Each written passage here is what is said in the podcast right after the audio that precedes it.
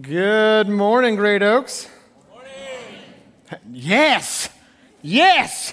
Don't know who it is, but yes, that's the welcome I should get every day. That's great. I love it. Hey, if you don't know who I am, if you're new to Great Oaks, I'm Pastor Chase. I'm the executive pastor here, and I'm excited to bring us week two of our Psalm series. So last week, Jason opened us with Psalms of Praise. And today, I'm bringing you the Imprecatory Psalms. And you might be like, what did he just say? All right, but we're going to talk about what that word imprecatory means in a minute. Uh, what you do need to know is that the psalm that we are looking at today, in fourteen, fifteen years of ministry, I have never preached on this text. I have never taught on this text, minus the first time I did about an hour ago. So we're all in this together this morning. And you're going to find out why in a minute, while maybe I've never taught or preached on this text, because it is a hard text that we like to just skip over. So let's pray for God's blessing on all of us, including myself. Dearly Father God, we're just so glad we gather in the house this morning. As we get ready to look at um, a difficult text this morning, we pray that you be in the room, the Spirit move. God, give me the words as your words are wise and mine are not. So God, we just thank you for who you are, and we're just glad we can gather in as a family this morning in your house. Pray us all in your name. Amen. So ten to twelve of these psalms are considered imprecatory. Of all the psalms, ten to twelve are considered this type of psalm. Now also, what you need to know about these psalms is these psalms show raw emotion. Now, let me talk about my preparation. I don't really spend a lot of time talking about my preparation, how I prepare for sermons. When I preach, normally I'll spend time in, you know, bookstore, coffee shop, in my door, office with the door closed, listening to film scores and just studying and writing. This one was not easy for me to preach on. Here's a couple reasons why. If you don't know this about the book of Psalms, the Psalms are poetry. If you want to guess, that is not my favorite form of literature. I don't sit at home reading haikus at night. I just don't. So the Psalms are also all about raw emotion and showing emotion. And I can tell you right now, I'm not one that likes to sit at home and be like, here's my feelings. So if you are a person here like, hey, I love sharing feelings, this is for you. Who in here is like, no, I don't want to catch those. Those are probably contagious. I don't want to talk about them. All right? So yeah, I, I feel you. So as we talk about this psalm this morning that we avoid so much so, here's what imprecatory means. Imprecatory means to utter curses or invoke curses. This is calling on God to lay waste or curse people. We, we know from some of the other imprecatory psalms, Psalm fifty-five or sixty-nine, that even so much so, even if they be damned, we pray for that. These are hard texts. And this morning, the one we're going to look at is actually probably the hardest to look at. These psalms come out of a place of just despair and anger. And so as we talk about anger, let me ask this question first. How angry are we as people? How angry are we? You know, N P R says that eighty-four percent of people surveyed that Americans are angrier today compared to the previous generation.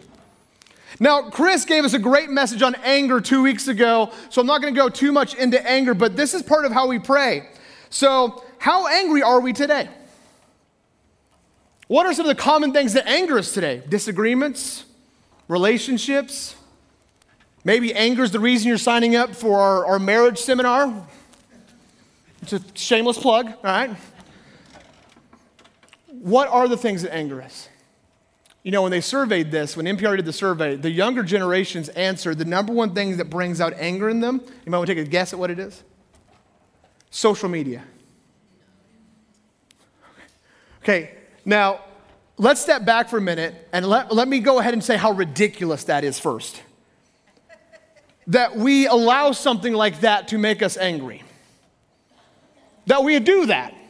But now, before we, we are like, oh, those younger generation, we do the same thing. You just go to your coworker and be like, can you believe what they posted on Facebook? Psst. Idiots. That's what we say. And then we get mad about it. We do the same thing, and we are becoming an angry people. And so my next question is this. How do we deal with anger, church? How do we deal with anger? Because probably for a lot of us in here, when we get angry about something, we decide to go to someone else. And usually that someone else is that person that you know is going to have your back to the hilt. Usually you go to that person, it's like, man, if I tell them this person did this to me or said this about me, they're going to be in the fight with me. They're ready to go. They'll be like, no questions asked, I'm in. These are what I call your ride or die friends. That's who they are. Actually, when you go to them, you say, hey, can you believe what this person said about me? They're the friend that probably looks at you and says, you mean that's all you've heard? They've said this and this and this. They can throw the gasoline, let's go. For some reason, we don't like to go to that person that's going to be like, hey, maybe you're overthinking this. That's usually not our first go-to. Or, hey, have you thought about this is a better situa- way to handle this situation? For some of the kids in the room, maybe your first go-to isn't mom because she's going to try to calm you down. Church, and maybe the last place we go to is the place we should go to first. And if you only get one point today, please get this. God can handle our anger. Some of us really struggle with this because what we've done in our society and culture today is we've taught kids, we've taught other adults, we've taught people in the workplace, hey, if you get mad about something, just shove it down. Bury that down. No one needs to hear about that. No one needs to know about that. Bury that down. And you're like, man, but if I go to God in prayer with my anger, man, he's not going to like that. We, we kind of, we, with that, we're kind of like, oh, like he doesn't already know? Like seriously. We don't go to God with anger because we're like, oh, then he's going to know how I feel. Okay, let's back up a minute. He already knows how you feel. In fact, the Bible tells us there are times it's okay to get angry. Paul writes to the church at Ephesus, hey, when dealing with false teachers, be mad, but do not sin. The problem that we have as people is we know how to be mad, we just don't know how the do not sin part happens. And so today, let's look at this imprecatory psalm that the psalmist is calling on curses from God, and let's see what it says. Verses one through six of Psalm one thirty-seven. Beside the rivers of Babylon, we sat and wept. As we thought of Jerusalem, we put away our harps, hanging them on the branches of the poplar trees. For our captors demanded a song from us. Our tormentors insisted on a joyful hymn. Sing us one of those songs of Jerusalem. But how can we sing songs of the Lord while in a pagan land? If I forget you, O Jerusalem, let my right hand forget how to play the harp. May my tongue stick to the roof of my mouth. If I fail to remember you, if I don't make Jerusalem my greatest joy. Now, as we stop there, you might be like, well, Chase, there's not much like harshness in there. Well, we're going to get there in a second. But I want to make sure we understand what's happening right now. So this psalmist is talking about a time the Jerusalem people, the Jews, are in captivity in Babylon, all right? So Babylon has conquered Jerusalem. They've taken people in, and this psalmist is being tormented.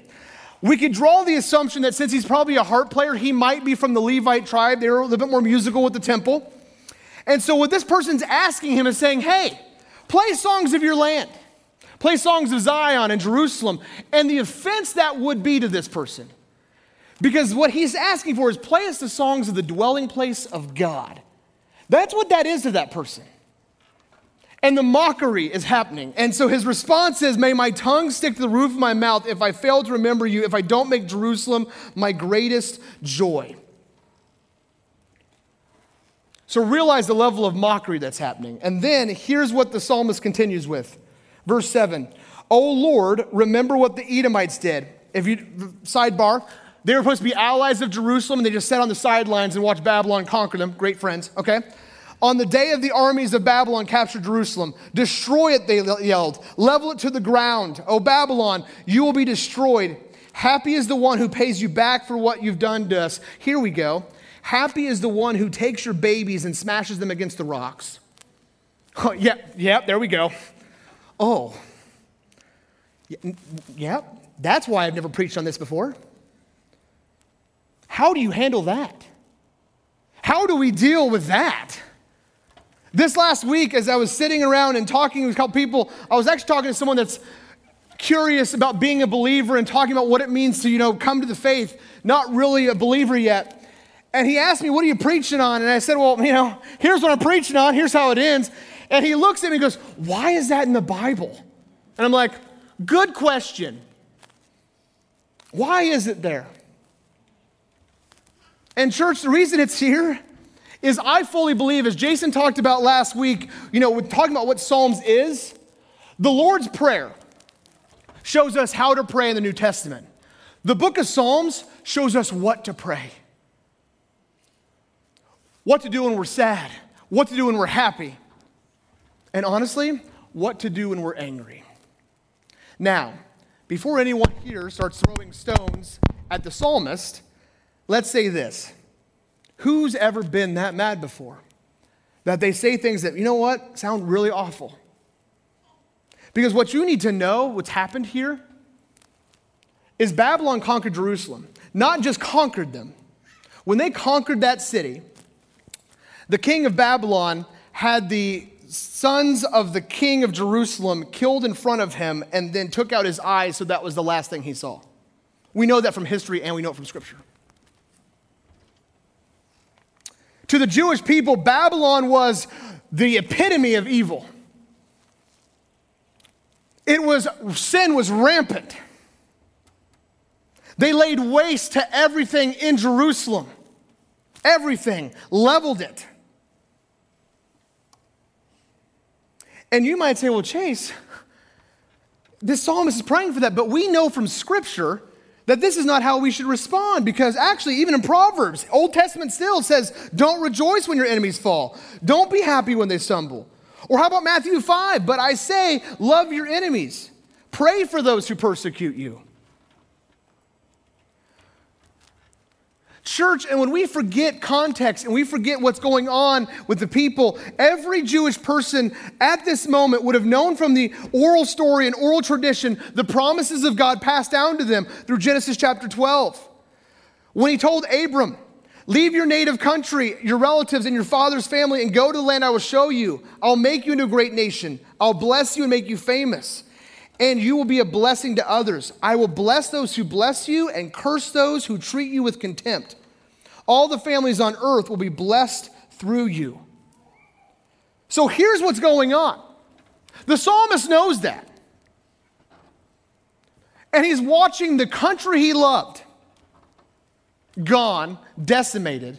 And in fact, historians can argue that when this psalm was written is actually when the people of Jerusalem were freed from Babylon, because the Persians conquered Babylon and not one single drop of blood was shed. And might be like, what? Are you serious? You see what they did to us and this is what happens to them?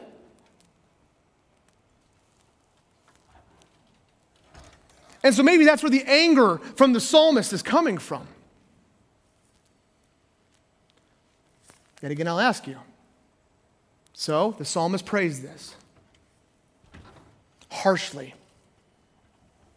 Do we understand why? Maybe it's hard for us to understand why.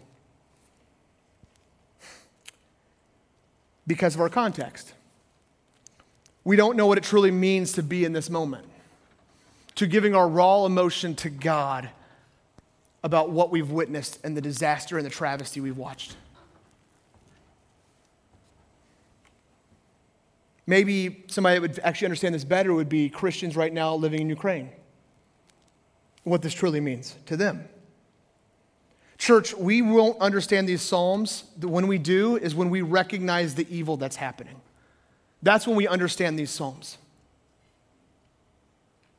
Like I said before, Babylon to the Jewish people was seen as the very image of evil. And I said before that, yeah, when Persia conquered them, no bloodshed happened. But we do know that when the psalmist calls on this wrath of God, we know it does happen. Isaiah and Jeremiah both confirm this.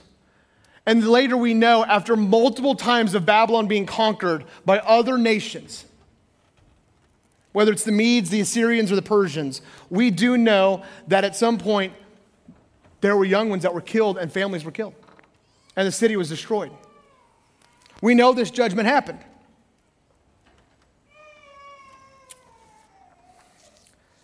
And the reason he's praying for this is because of the sight of the evil that he sees. And church, we have a, today have a problem with evil, I think, in our mind. And I think C S Lewis puts it best when he says this, we don't hate sin enough to get upset at the wickedness and the godlessness around us. Bombarded by so much media, evil, and violence, we've gotten accustomed to the darkness. Because what this psalmist is praying for, what's happening here, is you have defamed God. You've made a mockery of God. So God, do with it what you will. Blessed be the man. Doesn't say, blessed be me. Doesn't say, let me take vengeance. I leave that to God. And maybe we don't understand this enough because we don't hate sin enough to get upset at the wickedness or godlessness around us. In fact, N T Wright, who's a great theologian that's still alive today, says it this way. The new problem of evil that we face today is, first, we ignore it when it doesn't hit us in the face. Second, we are surprised when it does. And third, we respond immaturely. Well, let me make that real to us. What is some evil that we see today? A couple times a year, we deal with the topic of mass shootings. Let's make it more evil. A couple times a year, we deal with school shootings, which is why we pray a hedge of protection around our schools, our teachers, and our students every year. And for some reason, it surprises us when evil happens like this. And then we respond immaturely. What do we do? Oh, it's that person's fault. It's this policy's fault. It's this political rhetoric fault. It's their position. It's this political party's fault. When somewhere along the line, no one said, hey, it's our fault because we're not going to God.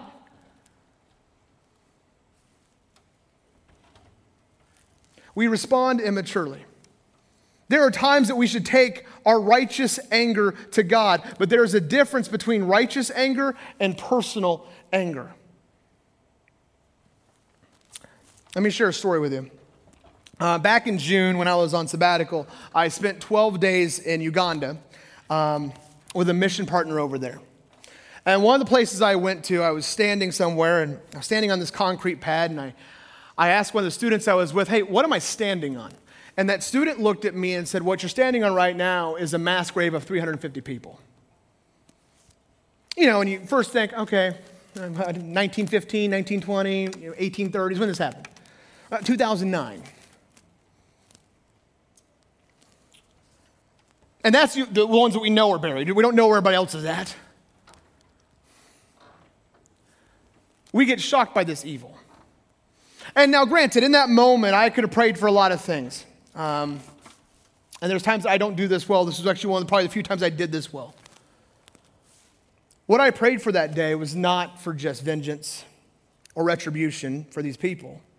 What I prayed for that day is for us as the church and me as a pastor to truly understand what evil is and that we have the answer. I hope we know that. Do you want the solution to some of the problems, some of the most nastiest things? You have it. It's not you, it's God. And it's the hope that we have in Jesus. And that's why the psalmist is praying so angrily and saying, hey, God, you do your judgment. Because what righteous anger is, is anger for others and injustice seen. We see great examples of this with Jesus, David, the Apostle Paul. Jesus is probably the most famous one we all know. When he entered the temple and he saw the money changers that were there and he saw them being a barrier from Gentiles coming to know Jesus, getting to know God, flipped the tables. Didn't lay them aside, flipped the tables in anger.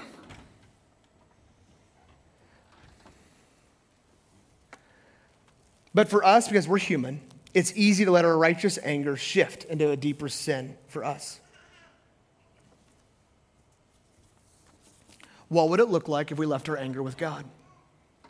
What would that look like? Because, church, what we know is this. Romans twelve says, dear friends, never take revenge. Leave that to the righteous anger of God. For the scriptures say, I will take revenge. I will pay them back, says the Lord.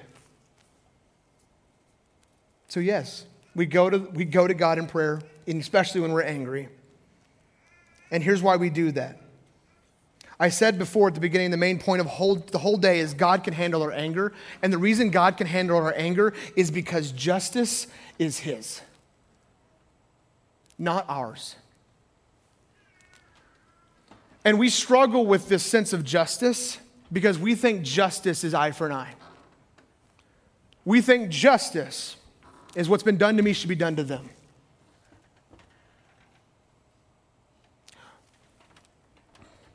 You know, we, we like to talk about the love of God and the love we have in Jesus until probably that love sometimes is spread to our enemy. And then it's like, oh, really, God, really? And that love is for everyone. That is the reason why he is the just one. He's not just love. There is wrath, and we see that. We see that in this text. We see that later in the prophets. God is even-handed, and he is just. We are not. We cannot be just. And I promise you, I know for fact we can't be just. I've tried it.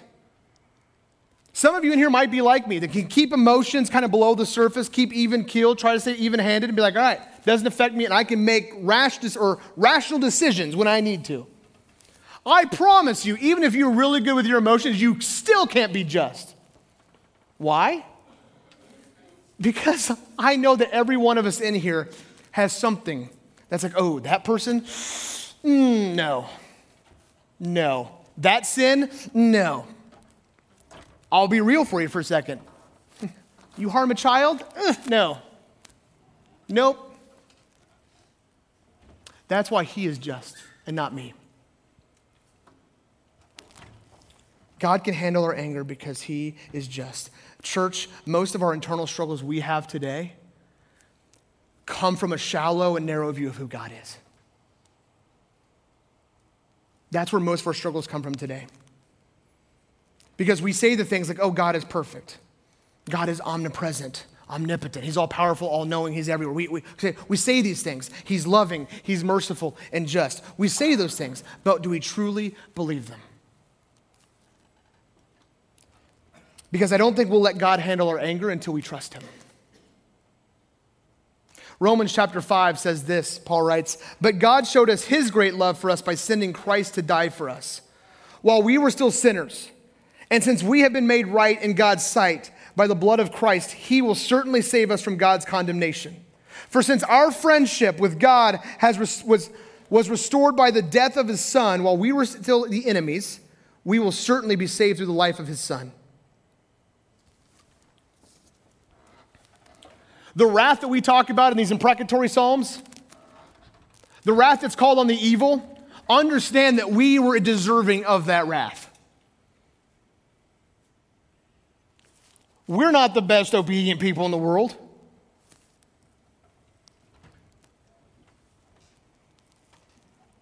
But what happened? God said, here, here is my mercy. Here is my son. And the wrath we deserved, which is the same everyone deserved, was absorbed by the cross.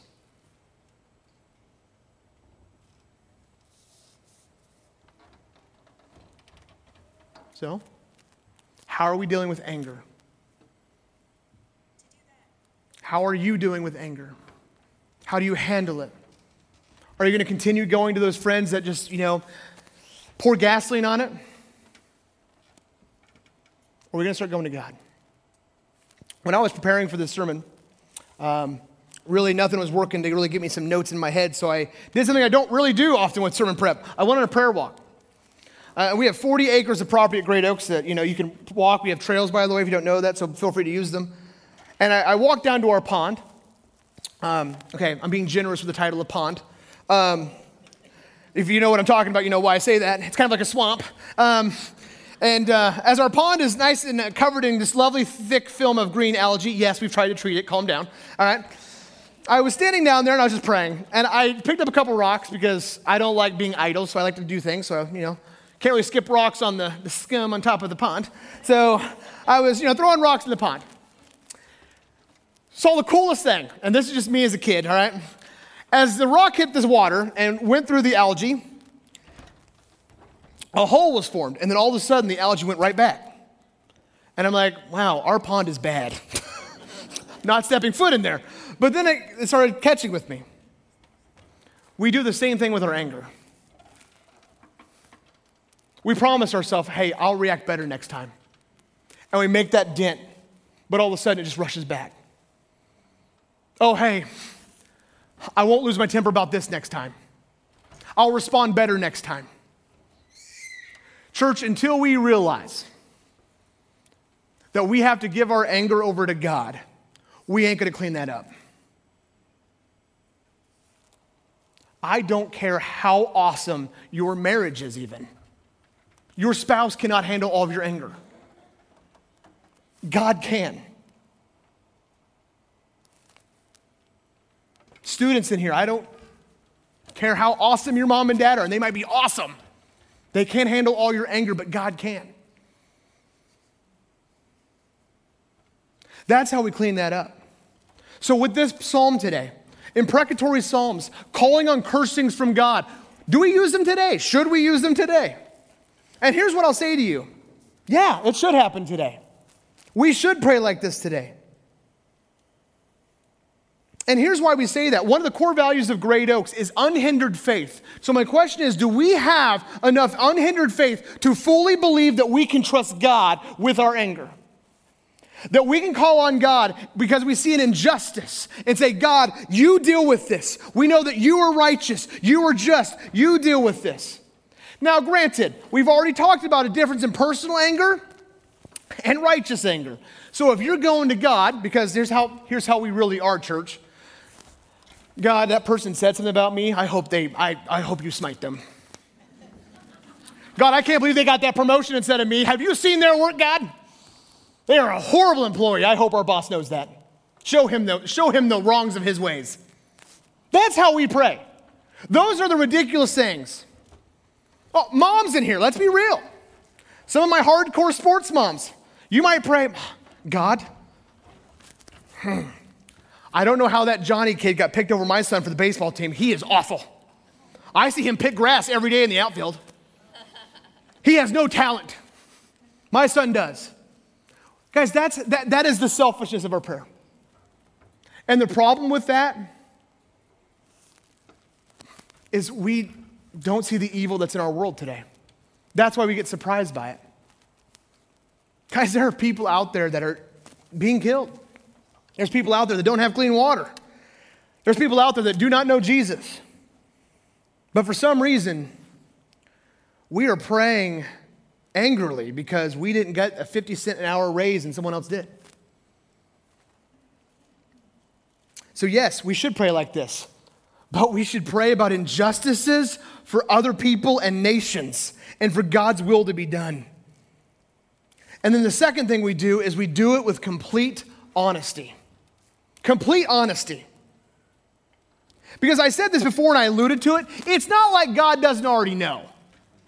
It's not like when we go to God angry, he'll be like, oh man, I never knew you were that way.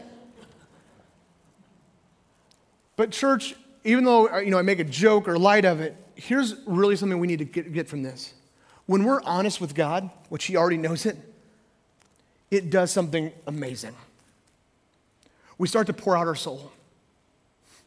And we know someone else is there. And we know that our Creator that loves us, that is just, that sent his Son, is in the moment with us. Just because we're being vulnerable and honest. Maybe a lot of us in this room that struggle with anger today need to do that. Maybe it's time to talk about feelings a little bit. Third, most importantly, we leave it with God. That's where we leave it. Do we trust him? Now, I'm not naive. Some of us in here might be battling some really hard things. And for those of you that might have some anger things going on in your life because maybe there's some past trauma, there's reason why we have skilled counselors. And you might need to talk that stuff out more. There's a reason we have people like that that God has gifted. But for some of us in here that are angry, and maybe, you know, let's let's just make it real. Let's apply it today. Maybe you're angry at your parent because of how they raised you. Maybe you're angry at your kid because they're not walking the way they should and now they're out on their own and they are completely lost. And it infuriates you. Maybe you were angry this morning at the spouse sitting next to you because for some reason you think they should get something that they just don't get. Maybe you are angry in your job because you cannot stand the person that's working next to you, is beside you, beneath you, above you. and you are just starting to hate life, and it's coming home. Leave it with God. We're going to close in a song today called It Is Well, which is kind of the inverse of the, the psalm today. They don't write a song with bashing babies on the rock, F Y I. I looked it up. They didn't have one. That's one of the psalms they skipped when they wrote the hymnal.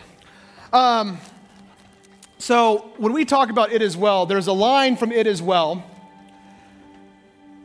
that says this: through it all, my eyes are on you. Through it all, my eyes are on you. That's my prayer for you. That's my prayer for myself. That no matter what we go through, no matter how angry we are, even with our righteous anger, that through it all, my eyes are fixed on God. Because if they are, it is well. You have a card with you in your chair this morning. And it's uh, got a block on it. I obviously, oh, oh, there's mine. There's a square on it. Hopefully it's big enough for all the anger we got. All right? Write down on here what is frustrating you or just completely is making you angry that you need to give over to God today. There's one pin in the row, so make sure you guys share with each other. And so what's going to happen is you guys write these out. The band, I'm going to call it Dave and the Family Band today. They're going to come out. And as they play this last song, take these to the lower stage and leave them here. And if you do that this morning, leave it here. Now, so you know what we're going to do with this. We as a staff, we're going to pray over these. We're not going to look at all these individually, start like prejudging. No, we're just going to pray over them all, and then we're going to get rid of them. Because that's what we need to do. Now, for some of us in the room that are going to write something down here that's traumatic, and you're like, Chase, I don't know if I can lay it down because I got so much stuff to work through. We got prayer workers on the side wall. Go pray with them. Go talk with them. If you need other resources, come speak to Jason, myself, Paul. We'll get you connected with the resources you need to work on this. So this morning during this last song, write it down, lay it down, and leave it. Because through it all, our eyes should be fixed on him. And if they are, it is well.